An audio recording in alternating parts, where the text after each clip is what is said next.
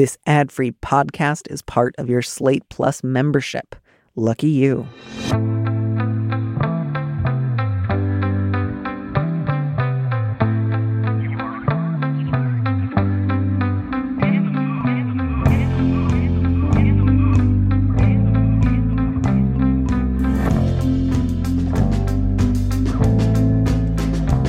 Hello and welcome back. I am your host, Daniel M. Lavery.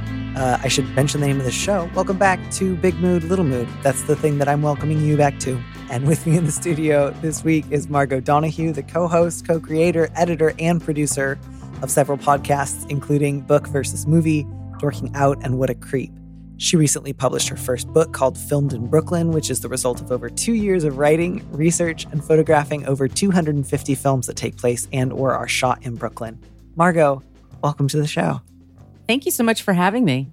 I am so excited for you to be here. I'm so excited to talk about movies. I just want you to know that I live three blocks away from the bakery that they use for the Cammareri Bakery in Moonstruck, and that's very important to me. Oh my goodness. My friend Nixon shot the photo in my book of that place. So No I know it very well. Yes. Oh, that's very exciting. Okay, we're going to get to that later. I was also very excited. The other day, I had a friend who said, Hey, are there any bakeries in your neighborhood that sell cannoli? Because I'm going to be out there later. And it was fully like uh, the the Gavin episode of 30 Rock, where I was just like pulling out all my fingers and being like, this intersection, that intersection. also, don't overthink it. I love it. Yeah. So Italian desserts are something that I think about a lot. But before we can get to that, we should help some lost souls uh, work through their trials and tribulations so that we can earn uh, peace and reflection. That sounds about right. Does that sound good to you? Sounds great. Let's do it. Beautiful. Okay. So, uh, as you and I have already discussed, our first question is long, a lot of backstory, little complicated. So, I'm going to go ahead and read it and I will do my best to sort of shepherd us through it so that we have a clear sense of what's going on by the time we reach the end. The subject is Lost for Words. My younger sister broke up with her high school boyfriend about three years ago. It was a very turbulent relationship with enough manipulation to last a lifetime. My sister and I were close at the time, and she often came to me for advice. I was happy to help because I'd experienced a painful relationship when I was younger and didn't want her to make the same mistakes I had. When they finally broke up in 2019, they stayed in daily contact as friends, although I thought they should stop talking so they could both move on. My sister kept asking my advice whenever her ex posted photos of himself with other girls online. I tried to tell her that she'd have to learn to be okay with it if she wanted to be friends, but she'd fight with him over text, demand that he show her some respect and not post the photos where she could see them. After numerous fights, she came to me crying that he had blocked her. I didn't know what to say. I'd already advised her numerous times. Last year, my sister's ex decided to unblock her and they continued to talk. It wasn't long until the cycle started all over again. They got into another fight. My sister made some very insensitive comments and he rightly decided to block her. But it didn't end there. Recently, my sister discovered that he no longer had her phone number blocked and, in the spur of the moment, texted him, fuck you. He told her that he was in a committed relationship and had no interest in talking to her anymore. She continued to argue with him, saying things like, You said you would take a bullet for me three years ago. Did that mean nothing to you? And how could you just go out and get another girlfriend when you told me you weren't interested in dating? He blocked her again. She came to me for advice, but I didn't know what to say other than, You need to delete his number. She told me she had his number memorized. She then got upset and berated me with insults when she noticed I didn't agree with her position. The relationship ended three years ago, but I'm still getting weekly calls from my sister crying for advice. At this point, I don't know what to say. Her attachment to him doesn't make sense to me, and if anything, it's starting to sound like harassment. It's also affecting our relationship. I don't feel like she respects my time, effort, or feelings. I've tried to pull away from her for my own peace of mind, but she has started to call me asking why we are no longer close like we once were. I don't know what to do. I just want my sister back. Whew. Yikes. Yeah, you know, I, I I'm quite I really feel for this letter writer. I wonder, you know, when the letter writer says towards the end, this sounds like harassment to me, that felt like, yeah, I think we're in that territory. Did this strike you as like the most important thing here is the sister in question seems like she might have some mental illness that she's not aware of? Did Yeah. it seem more important to try to like rope in other people in her life who might be able to help her? Did it feel like, no, this is like the uh, extreme test limit, but still understandable early 20s drama? Where do you feel on this one? I mean, it feels very 20s to me, and I'm beyond my 20s now. And so a- lot of this feels familiar. I mean, not to this level. She is stalking this guy. I mean, there, there is a problem here. I mean, this is not okay. He told her no. If the roles were reversed, she would call the cops and we would all be like, yeah, you need to do that. There's a problem. And he needs to, I think he does need to rope some other people into it. It's very hard to, you know, figure out boundaries. And uh, romantic relationships are challenging, especially when they start to change to friendships. And he, they, you know, when you're friends with somebody there and the romance is decided to be over, they're allowed to go on and see other people. It's the risk you take when you go into romance. You might get hurt. You usually will get hurt until you find someone you jibe with. That's the that's the way it goes. And it sounds also, and I've been in this situation where you're with someone and it's this circular argument over and over and over again. You know, they say they want your advice, but they don't listen. Right. I really felt that here too, especially with like the sister has already heard from the letter writer at least once, often in many cases, multiple times, some Mhm. variation of, you need to stop doing this. It's actually not unreasonable for him to move on so long after you guys broke up. And she, it doesn't seem like is capable of retaining that information. And there's always a justification for whatever it is that she wants to do. So if it's, I want to text him, fuck you in the middle of the day, and somebody else tells me you should block his number, my response to that is, well, I have it memorized, so that's not possible. Or what I'm feeling in the moment right now is his fault. And so that was part of why I think I wanted to encourage the letter writer. I don't know if your parents or potentially other siblings are at all in the picture or if you have any mutual friends, but not that I think like the group intervention is always going to be the easiest way forward, No. but roping in other people and sharing your concerns with them, this is worrying. You've tried to have a conversation with her about this many times. Yeah, I mean, it might help to have other people. It might be better to go to a different environment than you normally do. Go for Mhm. a walk someplace different, uh, just do a different activity and try to bring it up. I mean, I would be worried, you know, at some point this person could file harassment charges against her, and that's going to really be against her record or, or whatever for the. She needs to really kind of take some stock of her life. This person is telling her no. you need to respect the no when people tell you no.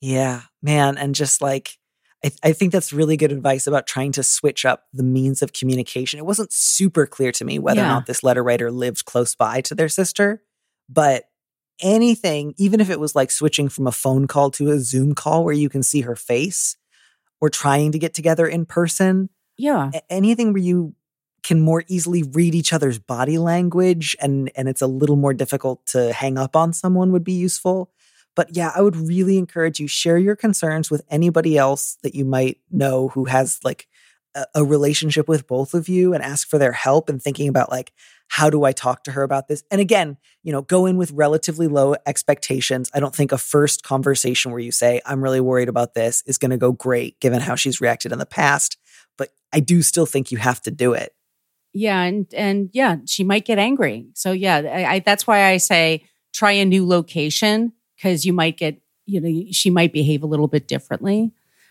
But yeah, it's, it's, it's because the answer is no. I mean, that's what she has to hear. And she needs to find new people to be with and, and new adventures to go on. She's very stuck in this. Like she said, you, you would said you would take a bullet for me three years ago. Yeah. Three years ago. it's, you know, we're like high school before the pandemic. dating. Yeah. I mean, yeah, the world's changed, you know, and you say things like that. It's also one of those things where like again i don't want to like overreact here but given the other escalations it's like oh that's like kind of kind of a threat huh Yeah. like you just It could be taken that way. language. It could be yeah, I don't feel taken that way. that and Yeah. that's I'm not good for her like it doesn't sound like your sister is doing well like i think this is damage like obviously my first goal is finding a way to make sure she stops contacting her ex but like i also want her to be better like to not be weeping every week and calling you all the time and and so distressed. So it's hard enough when you want to say to someone you need to stop doing something that you've been doing wrong. And then also I think you need like professional mental health treatment because people in that moment will be likely to take that as a criticism or like there's something hideously wrong and unfixable about you. Right. It sounds like a judgment. People get angry, people get defensive. Um, therapy doesn't happen overnight. Therapy isn't cheap. You don't jibe sometimes with the first time you meet with a therapist. Sometimes it takes a little while. I mean, all these things, and it's family. And there's a certain expectation with family. And wow, that's a whole other conversation of like how much you're expected to take from a family member. You know, some people think you should put up with everything because they're family. And some people have the idea, well, it's just like any other relationship. If it's damaging, you have to put up more boundaries. It's it's a tough question. You're in a very tough position. He sounds like he loves her very much and he really wants what's best for her, but he also has to take care of himself. And part of that is, you know, being honest with her. Yeah. So, you know, if there's anyone else you can rope into this conversation, do. Um, if there's not and you have to go it alone, uh, I would encourage you, letter writer, to just take a couple of notes, really, that you can, I think, get out of here. One of which is I've seen you really distressed about this for years now. Um, it doesn't seem to be getting better. I'm really concerned that you're harassing him, I think needs to be at the top of the list. And I'm also concerned about you. You need to stop getting in touch with him and you need to get help. And I would do anything to help you find help but I can no longer have these conversations about how to change him because that's not going to happen. And if you call me and you ask me why we're not as close as we used to be, that's why, because you're not able to have other conversations. And I would like very much to have other conversations with you. And then again, be prepared if she like really blows up, you can just say, I love you. I'm not going to fight about this. Let's talk again some other time. Maybe like have your own plans to go for a walk by yourself afterwards or like check in with another friend. Maybe put your phone on do not disturb for a while because it's also possible she'll blow up your phone with a lot of fuck yous that are just for you. I hope she doesn't, but she might. Yeah, I understand that could, that could happen. Yeah. And then, man, if that doesn't go well, I would really encourage you to maybe seek out a therapist of your own, a support group of your own, and just really hold that line of if you want to get help and, and be specific about, like, I think the help you need is like mental health professionals who will help you not harass your ex. Like, not just general, go see a therapist, say whatever you want, but specifically, you need help in not harassing your ex boyfriend because that's the behavior that needs to change immediately. And if she's willing to pursue that, you know, you can talk. And if not, I, I, think for a while at least, you need to gently answer those phone calls with, I love you. I cannot have this conversation with you again. Call me when you're ready to talk about something else. She's stuck. Yeah. She's stuck in her thinking. That's the problem. The boyfriend messed up her plans in her head of what was supposed to happen. Right? He broke up with her. That wasn't supposed to happen. Well, and, she broke up with him. Or actually. she broke up with him, but they but they broke up. And then yeah. like they were supposed to be friends, but he was never supposed to have other girlfriends, or if he did, he wasn't supposed to be rude and post pictures online, which is an absurd or even have ask. friends who are women. Right. That's an absurd ask he, he's going to live his life. So he she needs to understand that that's not it's it's not reasonable, you know. Yeah. And she's got to she's got to be she and she's she's stopping herself from happiness. Yeah. That's the big thing. It's hard because it's like this could fall under a lot of different umbrellas of like yeah. potentially diagnosable experiences, potentially just like really shitty behavior and a refusal to grow up. I don't want to make any claims here of like, oh, this is definitely something that needs to get diagnosed or no mental health issues here at all, just a jerk on the field. But it is difficult to try to like navigate your way through how much of this is potential mental illness, how much of this isn't, to what extent are you capable of hearing reality right now? And what do I do if you don't agree with my assessment? And I think that's again the toughest thing here is like letter writer think the odds that she's going to receive this conversation and immediately say, wow, you're right. I've really crossed lines that I didn't think I would. I'm going to like find a therapist tomorrow. That's pretty low. Be great if that was a reaction, but my guess is it's going to take more time than that.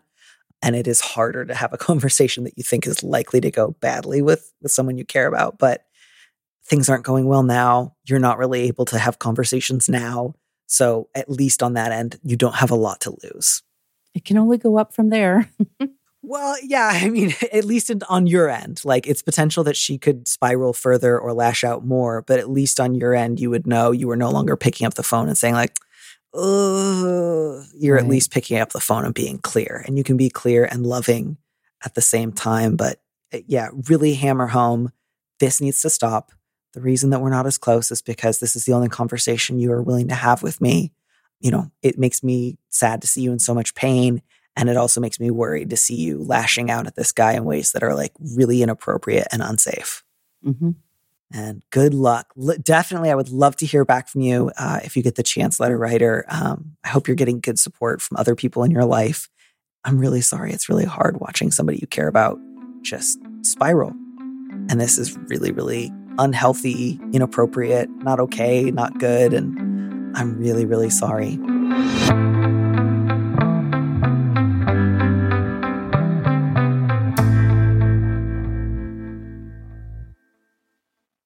This one's great. This one's my bread and butter. This one's called Maybe Egg Magnet. I'm a trans man. My boyfriend and I have been dating for about two years. Things are going great, and we're moving in together soon. That being said, I've noticed a few things that signal to me that he might be trans. He hasn't cut his hair since the beginning of the pandemic and pushed back a little when I brought it up, even though I don't care whether he cuts it or not. He also doesn't love being called handsome, but he really likes cute and pretty and beautiful. He is obviously all of those things.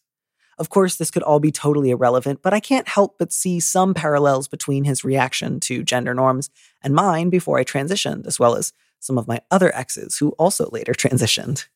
He currently lives with his parents, who are conservative Catholics and don't even know that he's queer, and would probably react poorly to his being trans. I'm wondering if he's even considered his gender or if it's something that he's repressed for safety reasons. I love him and would absolutely support him, whatever he feels. Is there a way to ask if he's thought about his gender, or is this something I should wait for him to tell me about? You go oh, first. sure. Yeah. Busy, busy, certainly. I, um, oftentimes I get letters that are like, we're about to move in together, things are going great, but there's this one thing, and I get real nervous.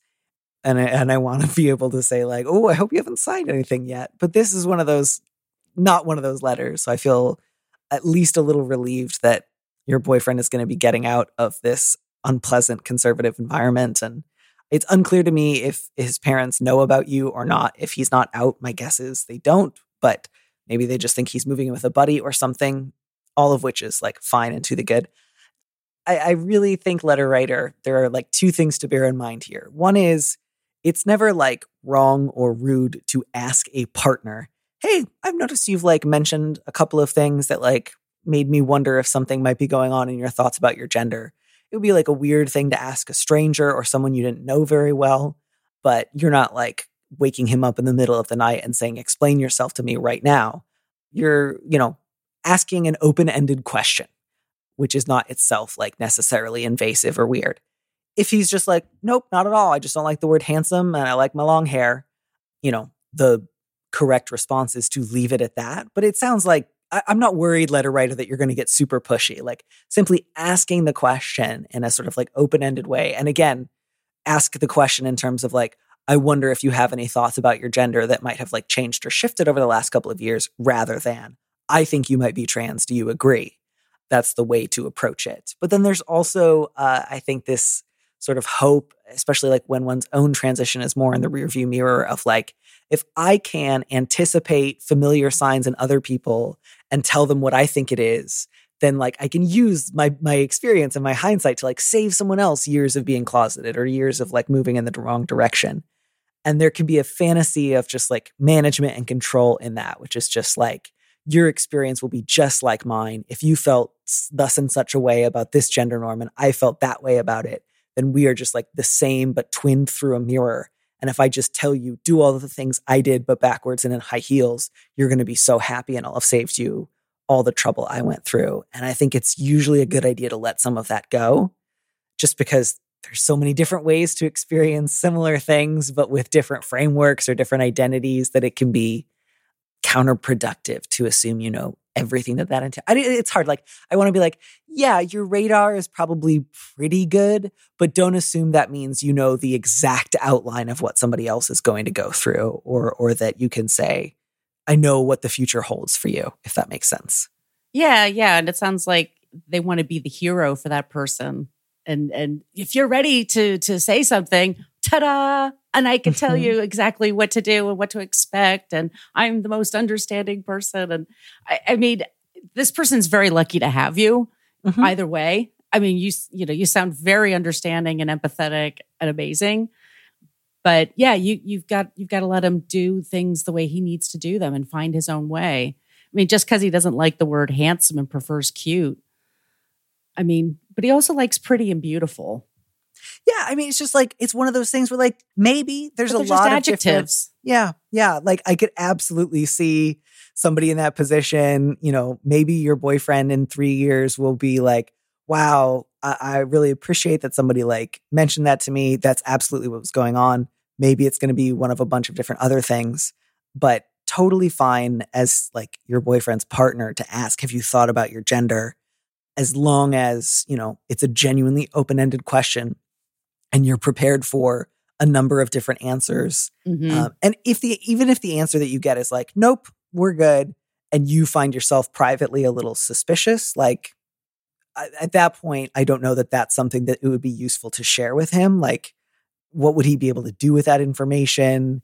How right. welcome would that be? I just don't know. Like, yeah. So, like, again, just like I get that sense of, oh, I have a bunch of exes who are kind of similar, but it's it's a little bit like rolling dice. And I don't know a lot about dice, but my understanding is like every time you roll the dice, it doesn't matter what dice you rolled before. Like each new probability is is stands on its own. Mm-hmm. It's just like it's it's not as simple as just like, oh, you do this thing that three of my exes did who later transitioned, therefore, like you're gonna, you're gonna do the transition. exact same thing. Right people are unique. People are different. People, yeah, you can't. And just, you know, some people choose to do it and some people don't. Like, I think it, it sometimes feels like if you have, you know, the following attributes, you will inevitably transition. And that is the best thing that could happen to you. And if you only have three out of five, you know, you fail to meet the criteria and then you're just a totally different kind of person. And I think that there's more of a sort of like nebulous middle where some people might share certain traits and one person might decide to transition with those and another person might not. And that's just partly because some people choose not to transition and you you might reflect privately that you think it would be better for them if they did, but uh, really the choice has to be theirs. Right. So it's not just like, oh, I've solved the riddle of you. Here are your three golden clues. You can redeem these tokens at the nearest transition booth. I also think you gain your dignity by finding things on your own. Yeah. And that's part of the journey too. And that he needs to kind of go on his own journey at his own pace. You know, and I think leaving a conservative home is a big step for him. Yeah. Well, and sometimes too, especially if you live in a conservative household, like some people might think, I have a really clear idea of the life I envision for myself outside of this environment. And once I get out of here, it's just a matter of execution. And other people might genuinely feel like I didn't even know all of the things that I wanted until I got out from under it because I wouldn't even allow myself to imagine some things. Right. I felt the same way. Like I grew up in a conservative environment. It wasn't until I moved to New York. I really didn't know what to expect just being an adult on my own. I was just so raised to just be, you know, be dutiful and, you know, and it's like, I didn't know, like, oh, you don't have to get married and have kids and do all those things. You could just do your own thing. I didn't know. Yeah. So I think, you know, not to ask something like, hey, do you want to transition? But your conservative parents have made you feel like you have to repress for your own safety. Cause that's like, it's kind of a leading question. But if you ask the sort of general question, do you ever have thoughts about your gender? And you get a sort of like meandering answer, you can say something like, yeah, does it feel like living around your parents has affected the way that you think about it? Do you think that that might change at all in the future once you're not living with them? You know, that's again like totally reasonable, appropriate, you know, kind, non intrusive question to ask. And, you know, your boyfriend might have a lot of thoughts on the subject, might be sort of like, oh, I haven't thought about it that much, but like, we'll see. But yeah, you sound supportive, you sound open minded. I'm not worried, letter writer, that you're going to like sit your boyfriend down and say, like, I have chosen a new name for you and here is your path. um, so you know, best of luck. And, uh, you know, good luck uh, whisking him away from his parents and being like, surprise, I'm a fella.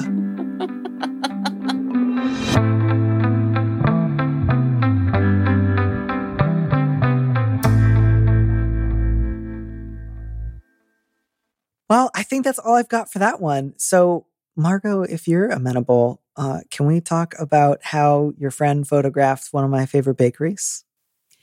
He just was walking by there one day. He knew that I was taking pictures of different locations of Brooklyn, and he just like texted me out of nowhere and said, "Did you know this was in? Uh, where is it? It's in. Um, It's like right on the line between Carroll Gardens and Cobble Hill.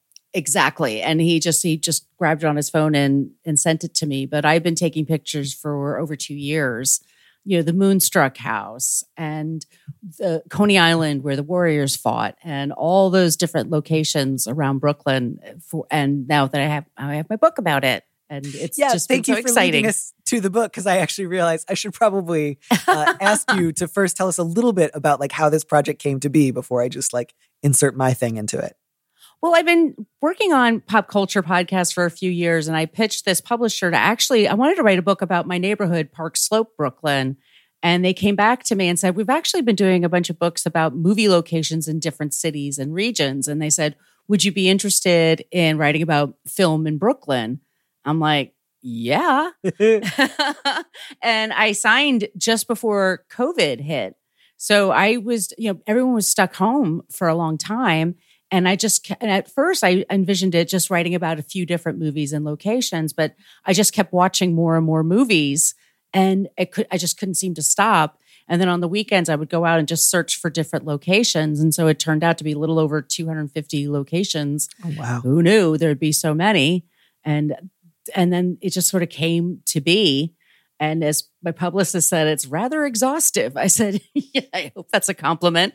I, I, Had a lot of time on my hands. I had a lot of time on my hands and i'm kind of the person that you know goes into different rabbit holes. When i look something up i want to know everything i can about it. So it's everything from the brooklyn bridge down to coney island but through you know it's moonstruck and it's all these different films that i just i've adored throughout my life. Spike lee films marvel films it's funny you know funnily enough um, all the spider-man movies have been filmed i i say spider-man by the way i know it's spider-man but all that they're they're all filmed in brooklyn but not captain america who's a kid from brooklyn Really? yeah funnily I- enough I was wondering too, like, is most of the book um like focusing on like the early Vitagraph studio days? yes you know about it- vitagraph I, I, I like old movies a lot. Me too. Me too. That's from Midwood. Yeah, they it started in Midwood and in 1897. That's the first movie studio in America, or one of the first movie studios. And then they were bought out in the mid 20s, and then it goes right up to today.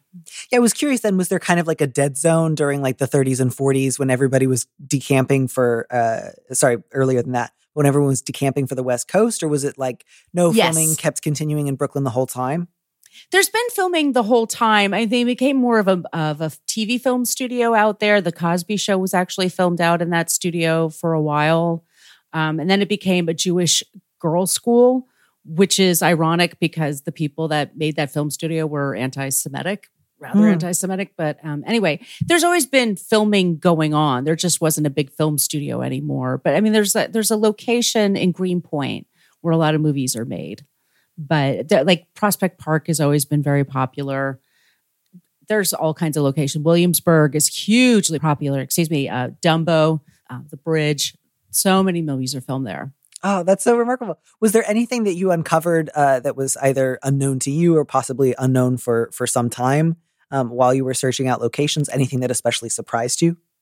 There's a movie that I found that I super love, and it's called The Hot Rock, and it stars Robert Redford. It's the early 70s, and it was it's about a jewel heist, and it's the jewel is in Brooklyn Museum. And it's before the Brooklyn Museum had the stairs that are in front of it. Have you been to the museum? They have all those Mhm. steps in front of it. They didn't have steps in front of it in the 70s. And they basically parked a car right in front of the museum and just blew it up. It's hysterical. And they just ran in and grabbed a jewel and got out. And then it's all Brooklyn and Manhattan in 1972 as they're building the World Trade Center. So you can Oh, see it in the background. It's fascinating. And it's the only reason I bought a portable DVD player because this film is only available on DVD.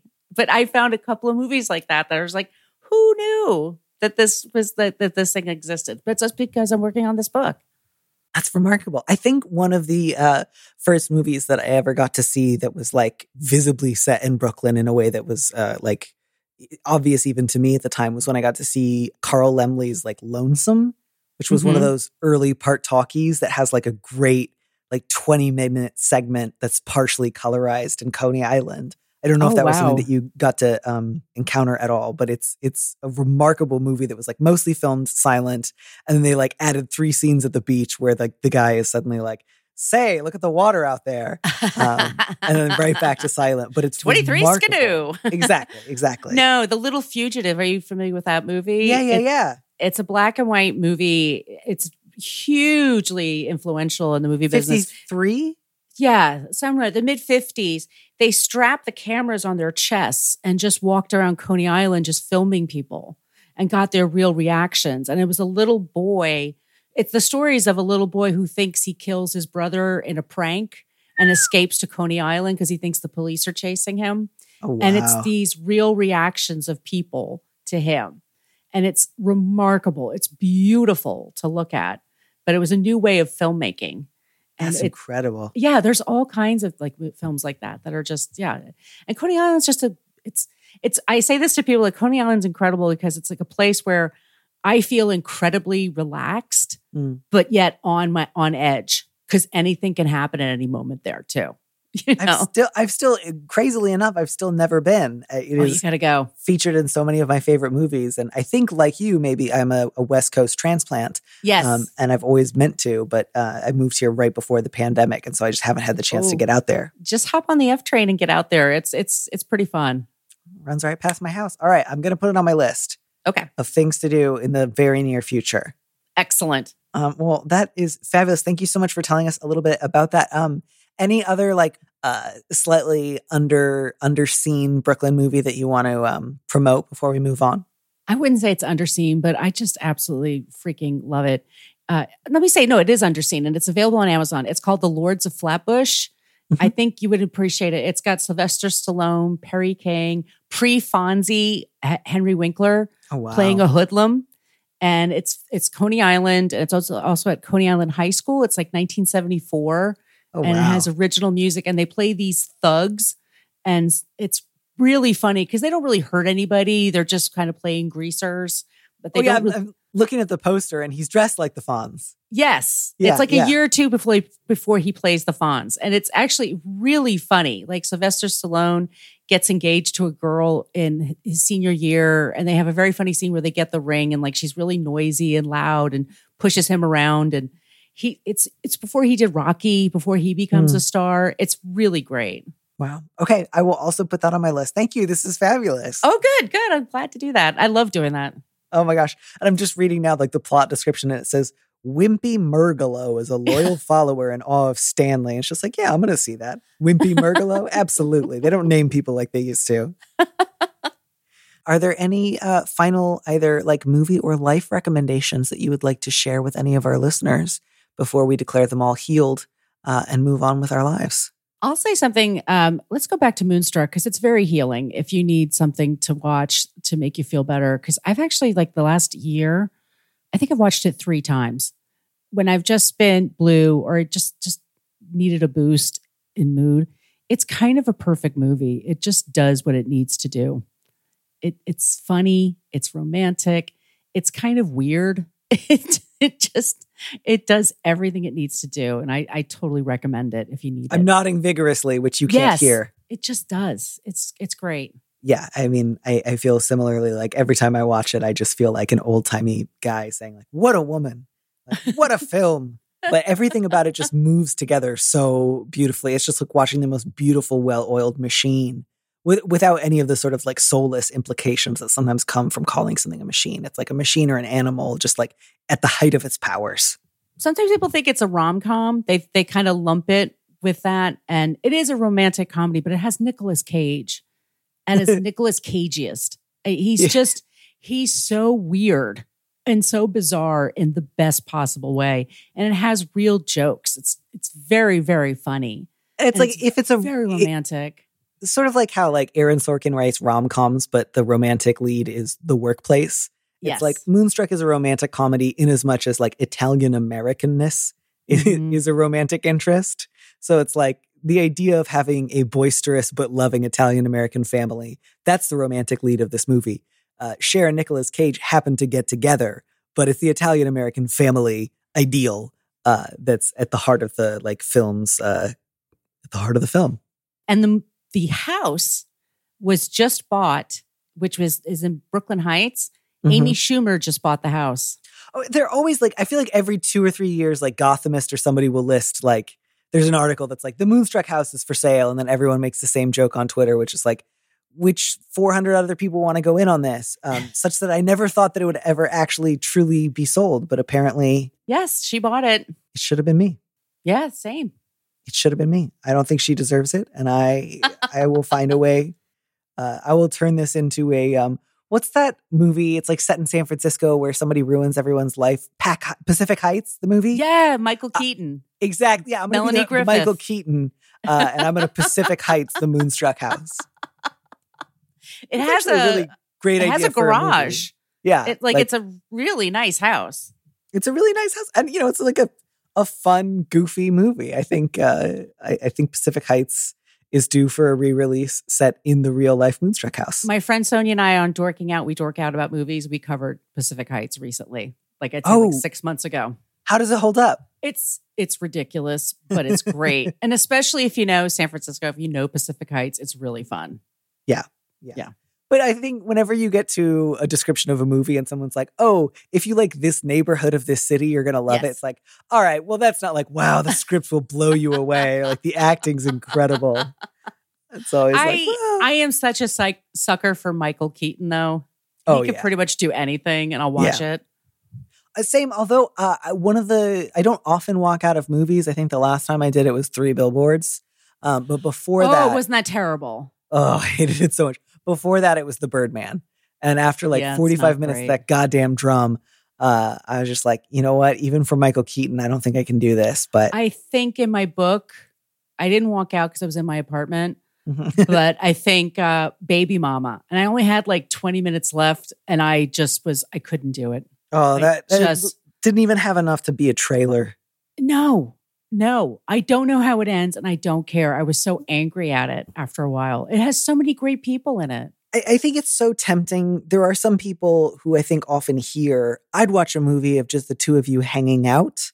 Yeah. And that's like the kiss of death because It like is the kiss of death. every like one times out of a hundred that actually works and you get like a great hangout movie but so much more of the time it just feels like you two seem to be having fun but there's not a movie here No, like the thing with Moonstruck is it's very well written and it's well directed. It's well acted. Like it's paced a certain way. They're not just hanging out. I don't want a hangout movie. i mean well I, and then actually now i was thinking because john schlesinger i think is the director for pacific heights and um, i think midnight cowboy is a great hangout movie Um, That's mostly a movie about hanging out with your friend until he dies on a bus. Spoilers for Midnight Cowboy. um, like I, I rewatched it a couple years ago and I was surprised by how much. I mean, not surprised. Like it's a sprawling movie from 1969. Of course, it's going to be mostly hanging out, but it's really just hanging out. Like it's just the most like picaresque nothing of a movie, but it's done exquisitely and and the writing is phenomenal and and I think the amount of work that goes into making something seem like a great hangout is in fact immense. Yeah. Oh, I just saw a midnight run recently for the first Ooh. time in a long time. And that's uh, it's on Criterion. It was on Criterion last month. And that house is actually in Brooklyn Heights as well. It's Charles Grodin and Robert De Niro. We're truly living in a Charles Grodin renaissance. He was the best. He was so and Dave, he's like my favorite in Dave. He's like oh, he's great. he's so great. He's like one of my favorite actors. He's fantastic. He's even like not bad in uh, Heaven Can Wait, which is I haven't seen Heaven Can Wait in a while, but that's a great one too. I mean, early 80s was uh, like, I guess this was late 70s, but like late 70s, Yeah, early 80s. Like, I feel like with Heaven Can Wait and like Peggy Sue Got Married, like the fantasy comedy genre really got like a, a great spin around the block in that like six year period. Yeah, they don't really do those anymore. I would really like to see that. No, I can't. I mean, I guess Stardust was the last fantasy comedy I can think of off the top of my head, but that was really mostly a like a, a romantic movie, and again, that had the sort of like like imprimatur of Neil Gaiman behind it, so there was like already like a, a, a name factor. But yeah, no, that classic kind of fantasy comedy that I so associate with the beginning of that decade. I can't really think of many modern examples, although I would welcome uh, anybody's. Uh, you know, you know, this is awful. You know who's like trying to do it the most is Ricky Gervais. He does fantasy comedy, but I hate it and it's awful. I used to love him.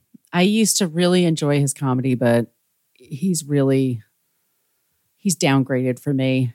You know, let it let it be a reminder to us all that nobody stays on top the whole time, uh, and to to continue to hold ourselves to the highest possible standards, lest we fall down that path. Indeed. Yeah. So everyone, go forth, not to get high on your own supply, um, and let's live the rest of the day in soul searching and paranoia. Margo, thank you so much for taking the time to answer some of these questions with us. Uh, I hope you have a fabulous rest of the day. You don't have to do any soul searching. You're doing great. Thank you so much. I had such a great time talking to you.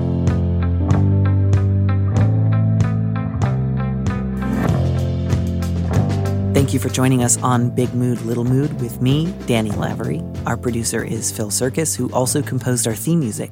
Don't miss an episode of the show. Head to slate.com slash mood to sign up to subscribe or hit the subscribe button on whatever platform you're using right now. Thanks. Also, if you can, please leave us a review on Apple Podcasts. We'd love to know what you think. If you want more Big Mood, Little Mood, you should join Slate Plus, Slate's membership program. Members get an extra episode of Big Mood, Little Mood every Friday, and you'll get to hear more advice and conversations with a guest. And as a Slate Plus member, you'll also be supporting the show. Go to slate.com forward slash mood plus to sign up. It's just $1 for your first month. If you'd like me to read your letter on the show, maybe you need a little advice, maybe some big advice, head to slate.com slash mood to find our Big Mood, Little Mood listener question form, or find a link in the description on the platform you're using right now. Thanks for listening.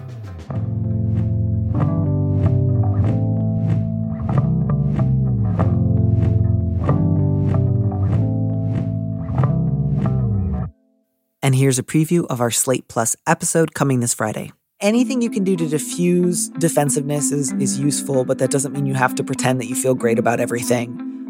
And this is really hard because, like, on the one hand, I think we all want to feel like we have room in our lives for other people to change. And yet, often when people change, they do it kind of haphazardly, not necessarily with like the clearest thinking, and sometimes in ways that other people don't want us to. And so sometimes what, what to one person might feel like new freedom, excitement, to someone else feels like, whoa, slow down. I hate this. Yeah, yeah. Especially if somebody's known you for a while and then you start to change a little bit. I got because I've had that experience too, where somebody's just like, "You're not the person I knew before. You're starting to," change. and it's like, "Well, yeah, I'm changing. I'm getting older. I've had new experiences. I've been through some things. Yeah." To listen to the rest of that conversation, join Slate Plus now at slate.com forward slash mood.